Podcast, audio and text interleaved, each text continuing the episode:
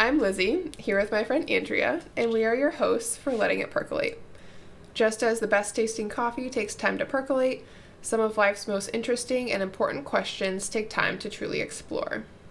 So, for today's episode, we will explore the question who acts in your best interest? But due to some technical issues that occurred when we originally recorded this episode, we'll be pivoting from that topic slightly so our goal uh, today is to look at the question, this question, through the lens of two real stories in which individuals attempt to defend their interests against a more powerful entity. And Lizzie's going to kick us off with the first story. Yes, so this story is about a pharmaceutical company whose name is GlaxoSmithKline, one word with each last name capitalized. And I will be referring to this company as GSK for obvious reasons. Um, so this story is um, kind of tragic, um, or what led to this story occurring. So there's a woman named Wendy Dolin, um, whose husband, who was 57 at the time, committed suicide after shortly after beginning um, an antidepressant. Um, and so she filed a lawsuit in 2012 against the drug company GSK um, after that happened. Uh, and so it's important to note he took the generic version. Um, the antidepressant was Paxil, that's what GSK produces. Um, but he was taking the generic, um, which GSK obviously doesn't produce. Um, so there's like a black box warning on that drug, as with many antidepressants, about increased suicide risk in those under age 25. But she was arguing in court that GSK had evidence that there was increased suicide risk in people, in adults and older adults, but that the company neglected to put such a warning on their um, drug.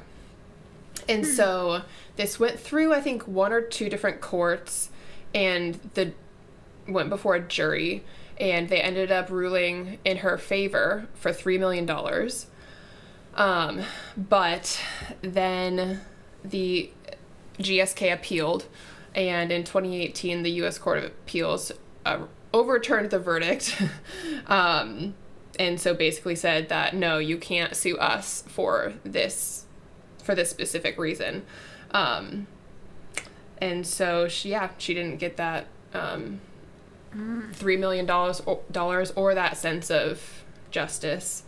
Um, so yeah, there's just really briefly for context. Um, it was kind of confusing as I was researching this story because there's weird legislation that re- that has like requirements for GSK as a company and also the FDA. Um, so like for GSK to be held liable for like a bad outcome from a generic drug that had already been decided in a prior case that those brand name companies can be held liable because the generic drugs are required to have the same labels on them with the same warnings. Um, the other piece of this was that GSK had attempted to show the FDA ev- what they believed was evidence of increased suicide risk in older adults. And the FDA repeatedly said, no, that's not actually evidence of that, or no, mm-hmm. we're not going to include this label on Paxil and and or the generic versions. And part of the reasoning on that was they're looking at the data and they're meta analyses of the data. But part of it too with the FDA was like the FDA has these weird requirements that all SSRIs, uh, which is a form of antidepressant, have to have the same like there has to be a high level of con- consistency in the labeling. And so it's just like, I felt really bad for this woman, Wendy Dolin, yeah. after reading about all this, because it's like all this technical minutia. And at the end of the day, she didn't, like, her husband committed suicide after taking this drug, and the drug was found in his system in the autopsy. And just to go through all that legal headache to not win um, mm. and to not get that sense of closure. Um, so yeah, and the pharmaceutical kind of, one. it just boils down like human grief and suffering to but then like oh, what am i saying? Like human grief and suffering but then it's like through the channel of a label or like lack thereof.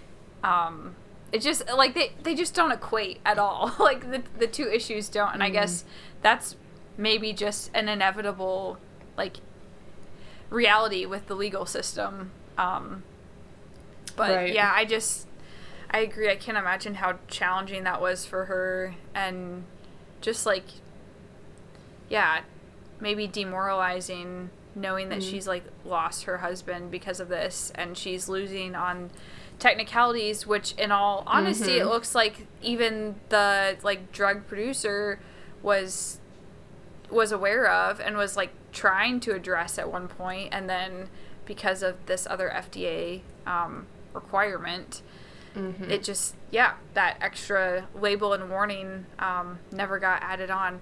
I guess one thing i do wonder as i'm thinking about this is how many people or how seriously people take those kinds of warnings and cautions. Um, right. like Right. in like in the US we're we're very pre-programmed to expect side effects when taking any form of medication.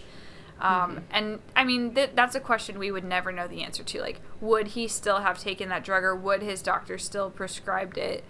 Um, if there was a warning that for like people you know I forget how old was he did you say He was 57. so maybe for like people 50 and older or something, it's been found to Mm-hmm. increase the risk of suicide. We we'll never know that, but um, Or or it could have the effect of his whoever prescribed it having follow-ups or extra check-ins or some other precaution if you did still choose to take it if there was that warning. yeah, that's true. I would even argue and I'm not like a doctor or in the medical field per se, but I would argue that someone who's prescribing something, if it were to have had that black box label, which it didn't for his age range, but if it did and you prescribed it, I would argue that ethically you are mandated to like to do something other than to just let the individual decide because hmm. this is someone who's depressed and they're seeing you because they're depressed. They're trying to get medication for that. And so you can't expect the onus to really fall on the individual as much in that case because because of the nature of why they're even needing the drug in the first place. So I would hope that um, psychiatrists who are you know generally the ones prescribing those some general practitioners do for SSRIs, but that they would have some mechanism where they call their patient, you know, three days later, a week later, whatever. Um, but then again, I don't know how that works with billing and all that, all that minutia on that side of things either. Like, are you f- referring to billable hours and that kind of thing? Uh, or- yeah, and I don't know how that works for doctors, but Oh, quick aside, but the like mainstream healthcare system is incredibly frustrating. Like I can remember one specific appointment with a doctor. Um, it wasn't like a traditional like family practitioner. It was like a specialist, but it was literally maybe a three minute interaction. Like the nurse took all the info beforehand, like normal, and then the doctor comes in. First of all, like she pretended she had met me before, but we hadn't met before, oh, and like that was That's so really awkward. awkward. oh no, Um, but like I had met with someone else in her practice, so I think she got confused about that. So that was like Oh, whatever, but forgiven. Um, But it was it was like even as someone who appreciates efficiency so much, it was way too efficient. Um, it was just like a Mm. bullet point list that she went down, like checked out a few things, and then like left me with prescription for two different drugs in my hand and like walked out. Mm-hmm. And I I remember just leaving that appointment and my mom was like waiting in the waiting room and I just started bawling when I got to her. I was like, I don't even know what just happened. Like it was all too fast to register. Yeah. And I feel like I was just given this gigantic and expensive band-aid for my Yeah. problem, but we didn't have a chance at all to get to the root cause. And Mm. um yeah, I don't know like how much she got paid for that three minute interaction with Mm. me, but I'm not a fan of the billable hour. So Yes. oh my gosh. That man, that's rough, especially like when you're seeing a doctor for, you know, for something that maybe is like really distress distressing for the Yeah. patient. And like they're really hoping for like some answers or for some insight to be generated or at least to be like genuinely listened to. Mm-hmm. But I think you are not alone, unfortunately, in that experience of like, I literally saw you for four minutes and you're prescribing me things and like you don't even you didn't even ask me all the questions like so i've had to be really assertive at times with different doctors of, of like asking questions because they don't provide information and Yes. yeah it's weird I'm Um, sure like I I really I don't understand the traditional healthcare model that well. I'm sure that there is a point to that and maybe it's like being able to see more patients throughout the day or something. Um, Mhm. and it, it could be even pressure from like higher above them. I have no idea, but it is frustrating as a consumer of said services when Right. they're just yeah, just way too efficient to the point that I feel like effectiveness probably suffers. Mm. yeah and it's like all right if i'm gonna get that model then it better be cheap and guess what it's not cheap for Yeah. me at least and so i have major issues with that as well but Yes. another topic for another day. Um, yeah, I think that kind of just highlights, along with what this woman experienced, the whole thing. The gigantic systems that are interlocking in this case are just like faulty. You know, they do their job. The, these systems, meaning like medicine and pharmaceuticals and the legal system, um, I think they do their job at enough so that we don't have like anarchy. but they also don't do it enough so that there's a lot of dissatisfaction and pain, literal and emotional. I should say physical and emotional because emotional pain is still literal pain. Um, Yeah, I mean, I think pretty clearly um in this specific case the legal system um well, so the lawyers that what was her name? The lady's name? I forget. Wendy. Yeah, the lawyers that Wendy hired, like, obviously they they were trying to act in her best interest. Um, and I think it could maybe even be argued that GSK, like in their research and development stages, were trying to act in the best interests of some of their potential older consumers. Um, but ultimately, her best interest, at least in this lens of like being compensated and just like having that legal justice carried out um, her best interest wasn't successfully acted upon and that's frustrating um, that we we do have systems that are in place to bring that sense of like justice and relief and compensation and um, penance and all these things but um, yeah they're they're not perfect and that's kind of when you're caught up in it particularly in an emotional way that's kind of a hard thing to accept Yeah. Yeah. I also like this is a um broader um question I guess for like that I just have because I'm not a lawyer. um but like the putting an emotion uh price, no not a price, like a dollar amount on like emotional damages, you know, that sort of thing. Like that has always felt really weird to me. Um insofar as it extends beyond like lawyer fees and things that are like legitimately like countable. It's like how do they determine, oh, this type of tragedy is worth like 1 million dollars?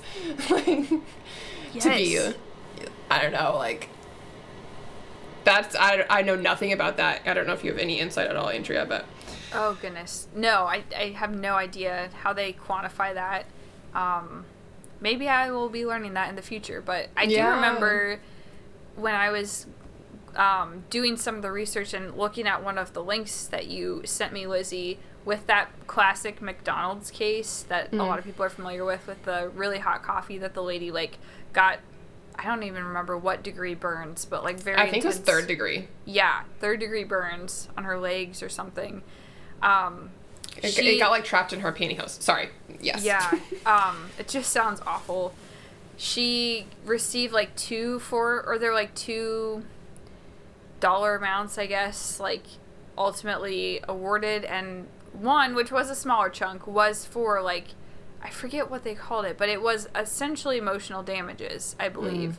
And then there was a larger amount that was punitive, like trying to punish McDonald's for Mm. um, carelessness and um, whatever else. But Yeah. yeah, I, I do remember reading that she got some kind of compensation for just basically like the distress and the trauma Mm. that she had to endure because of their um, oversight. So And the hospital fees. I'm pretty sure she had to get like skin grafts and reconstructive surgery in like her legs Ugh. for the skin, where it was like third degree burns.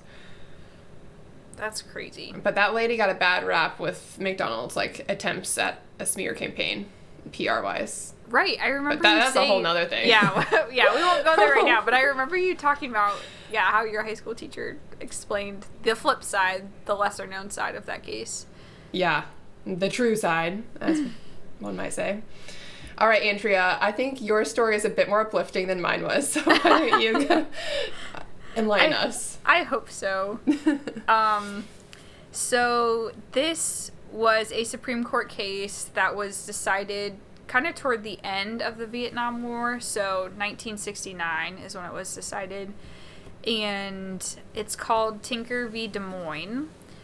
And essentially, there was a public school in Des Moines, Iowa, where some students decided they wanted to wear these black armbands to protest the Vietnam War, but to do so in a silent way. Um, Yeah, basically, the idea of the armbands was like, we're not doing anything crazy and flashy, but like, it's like a standing in solidarity esque move, I guess I would say.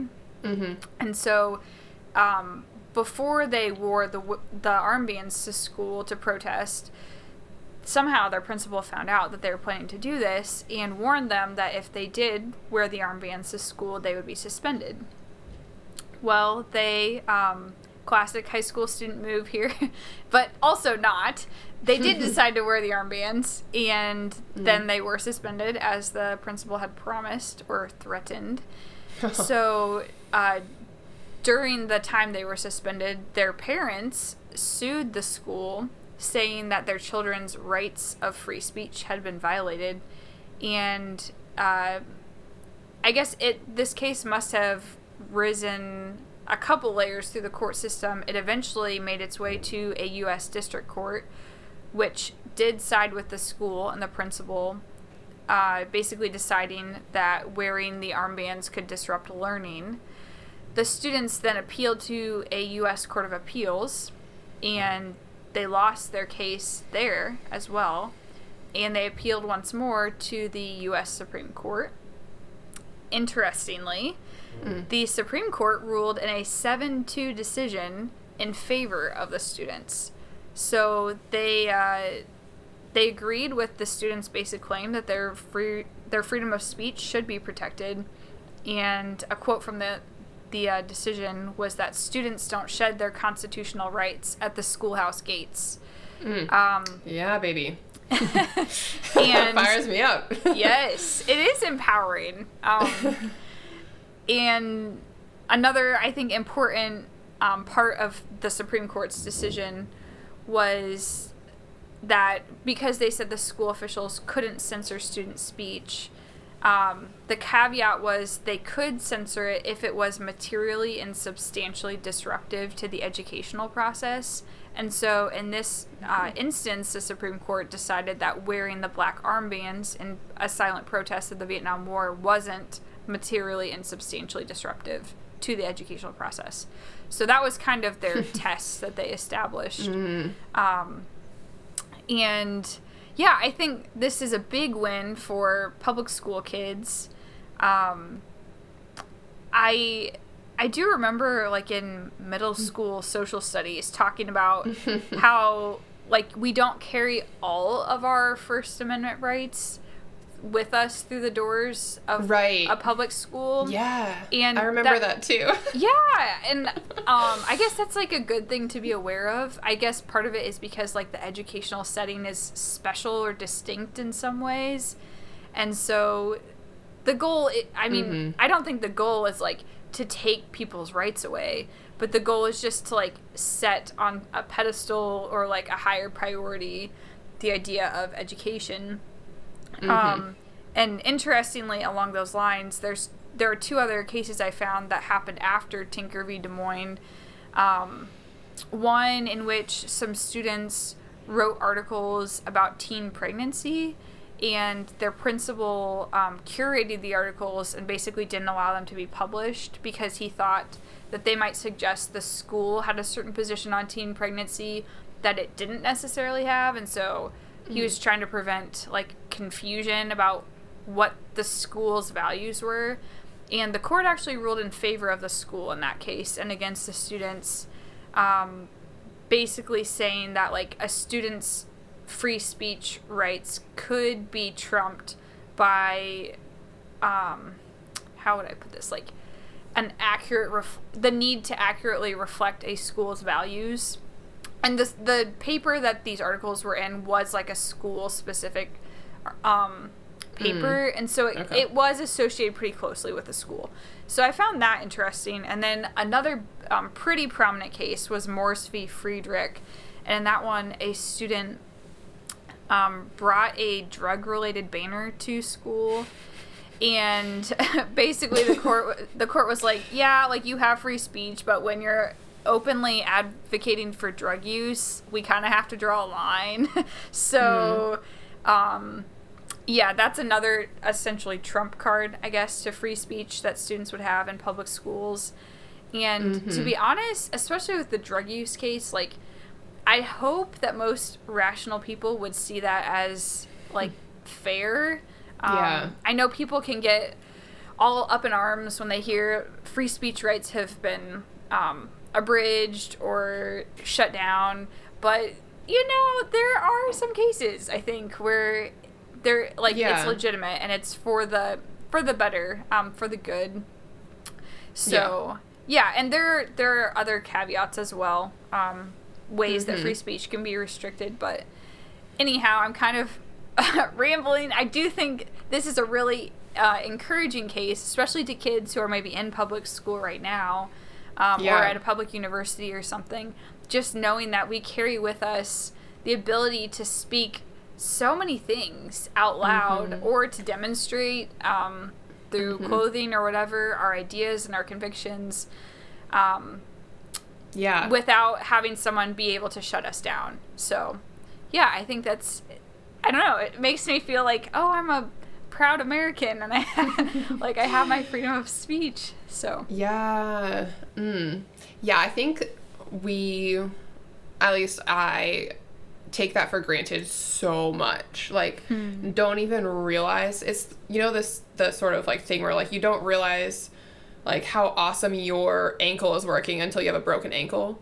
Like, I've never been in a, a like, um, truly restrictive setting where I felt like there was I did not have these freedoms that I'm used to having.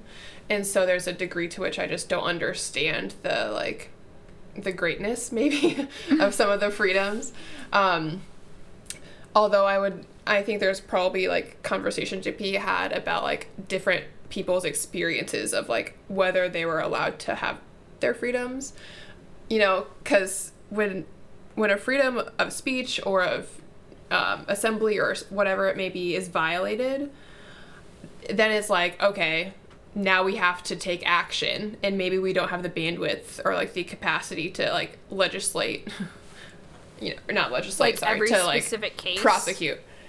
Yeah, like if you're the recipient of like an unjust violation of your rights, like what are you going to do? Is it are you just going to tolerate it or are you going to like press charges which could be a a nightmare for various reasons. and so the onus still falls on you to like defend your rights. So and I think some people groups in this country have had to do that obviously like way more than others. Um and I just wanted to like recognize that yeah, Yeah. I think in any case, this this case you shared, like to me, it's so it fires me up so much. Like I said, because it's like these students, also with the Vietnam War. Now I'm rambling, but like my understanding is that like the government kind of shielded the American people from the truth of like how badly the Vietnam War was going for a long time until it became like intolerable and there were all these protests. Um, and so for student for high school students to be civically engaged and to be aware and to care like to me going back to like the one of the courts prior to the supreme court was like oh this is going to disrupt learning if you wear a black armband that in protest of the vietnam war like i think you could argue that it's go- yeah it could disrupt learn your like desires for learning but maybe it could encourage other types of learning like oh what's going on in vietnam like Yes. like, yeah, more real world, relevant, engaging kind of learning um, just by the nature of this is actually happening right now.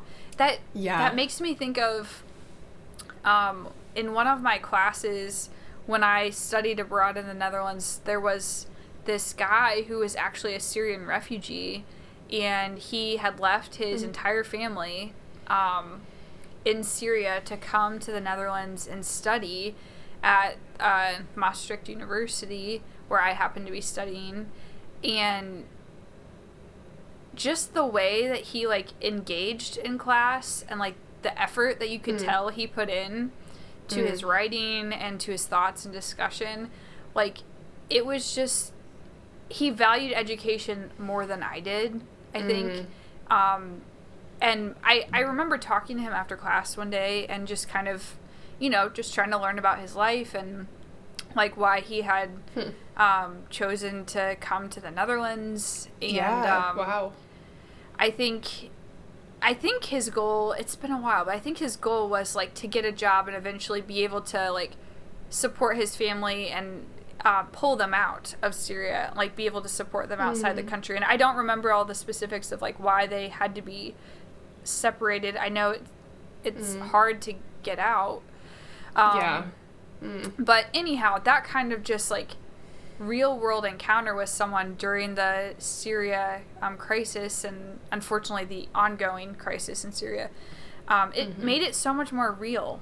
And like, yeah, I learned some interesting stuff in that class, but I think what I remember is not what I really learned in that class. And it was like getting to interact with him and like see the way that he um, really invested in his education and was grateful for it and was grateful to be able to talk with other students. So, yeah um, wow yeah, I just, you know, like that kind of real world stuff you can't write into a curriculum. Yeah. Uh, it happens. And, and I think it's great when education allows for it to happen. I think um, just like kind of tying it up, that's why, or not tying it up, but like that's why protecting our free speech rights um, as students in public spheres is so important because like sometimes those are life-changing interactions or encounters that we have whether it's with an ongoing war or with a person who is a refugee or um, whatever it may be like that can really change trajectories um, i think it'd be a shame to lose lose those opportunities um, by Right. like effectively metaphorically duct taping students' mouths shut, basically. yeah hopefully not literally in that case. Oh, gosh. um, i think that um a lot of the there were only a handful of times i think in my high school um like in school experiences where the a teacher you know by their individual choice chose to like not do classes planned that day but rather to like talk about current events. Like the handful of times that that and to do it in a meaningful way the handful of times that that did happen i remember it being like so engaging and so much more interesting. And yet i understand the need for like some semblance of like a curriculum and you know standards and consistency. Like there are reasons that we have those things. Um, so i guess it's a matter of like balancing um, that with being flexible when like real things are happening in the world and like the classroom is a great environment. It's- I would argue it's like that's why classrooms are exist is like to freely exchange ideas about real things that are happening. Um, so Hmm. it's it's a hard balance. I would I think though from admin perspective, also from teachers who are also like, if I was a teacher, like that's more work to like try to be flexible and incorporate that kind of stuff. But Mm. Um, Yeah, um, man, this is like a whole other rabbit trail where we should not go down right now. But I do think standardized testing probably. oh boy, oh boy. Why not touch on all the hot button topics Yeah. tonight? Um, standardized testing, I would imagine, encourages a little bit more reliance on curriculum versus Yes. you know versus like creating space for that creative thought and discussion um and even like i'm thinking a little bit of like socratic method of Mm. teaching where like I love you that. do a, Oh, yes good. like you do like a reading or something on your own and then come together and the discussion is like led by the students and their questions and reflections from the reading um yeah Mhm. i anyhow I, I think maybe standardized testing um and the amount of weight that we have decided to put on it and the frequency of it those things Yes. all combined um, maybe not the testing itself so that that's why i'm qualifying it but the other things associated with it maybe are not helpful in terms of like yeah just catering to a more socratic style of learning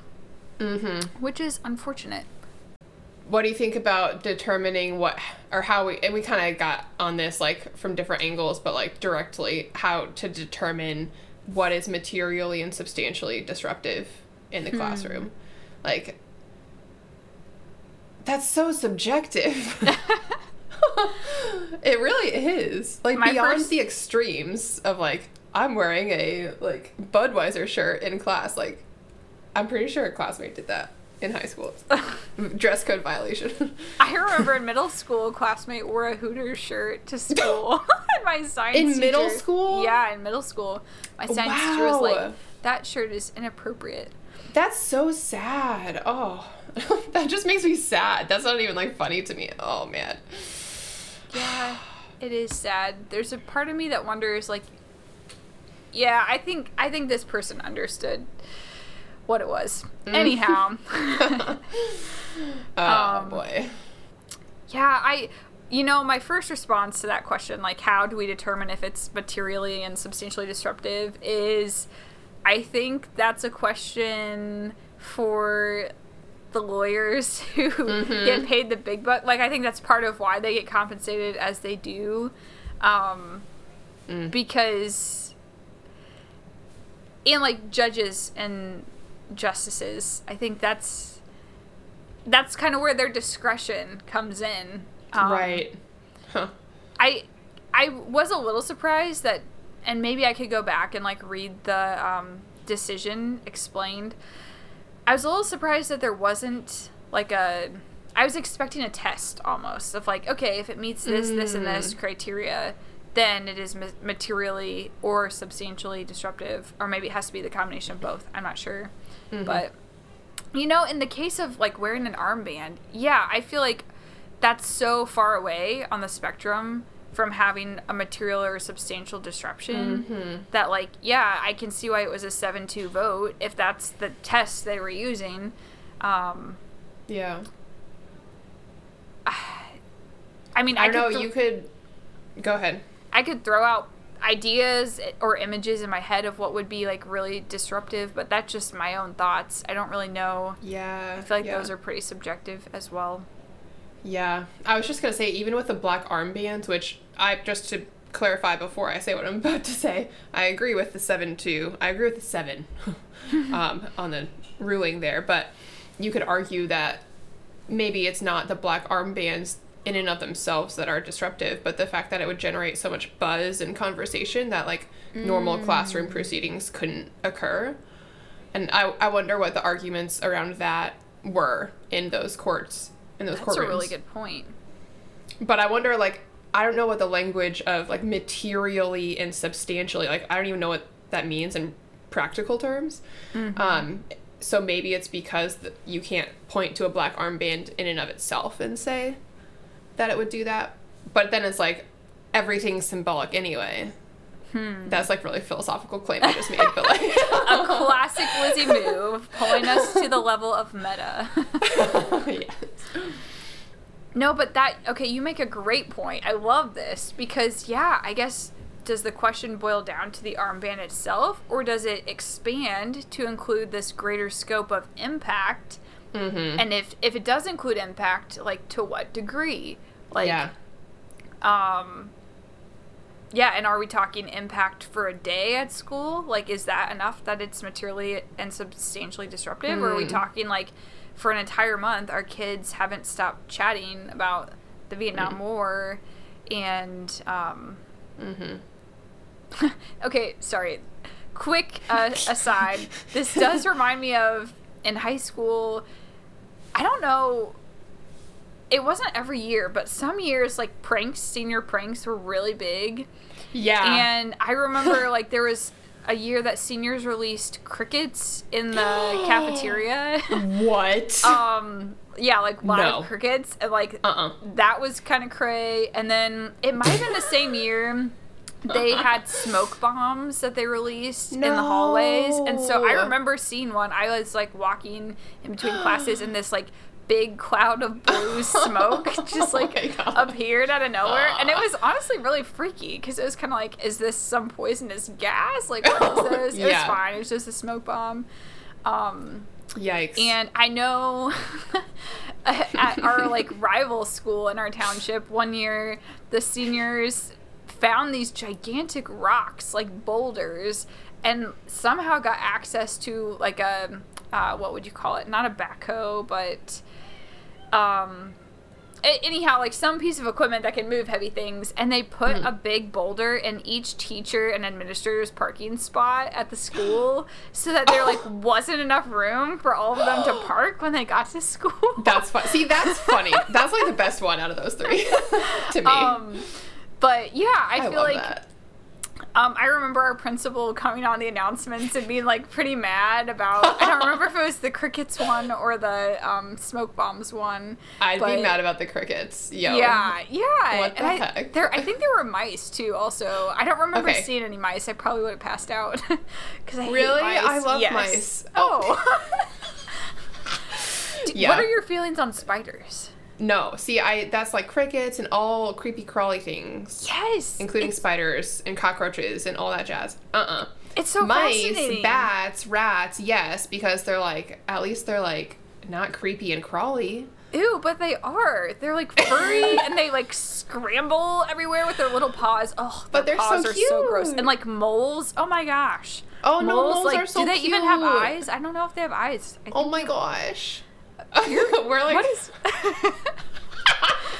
we are Oh, not on the same page on this topic. but the reason I ask is because I feel like a lot of people are one or the other. It's kind of a cat dog situation. It's like, Um, are you rodents you don't like or are you insects? No, I can do like I can do spiders and like oh, lizards shoot. and stuff like that. I'm cool with that stuff. I think as soon as Okay, you lizards are not in the same group as spiders. lizards, being one myself, you know, as a nickname. You would know.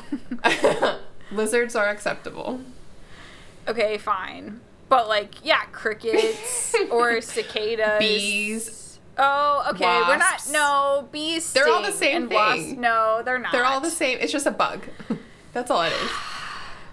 I'm not going to waste more airtime debating Any- this, but I do find it interesting that a lot of people fall on one side or the other of Agreed. that debate. We can agree on that. So you can come fend off all the mice from me, and I will kill your spiders And crickets.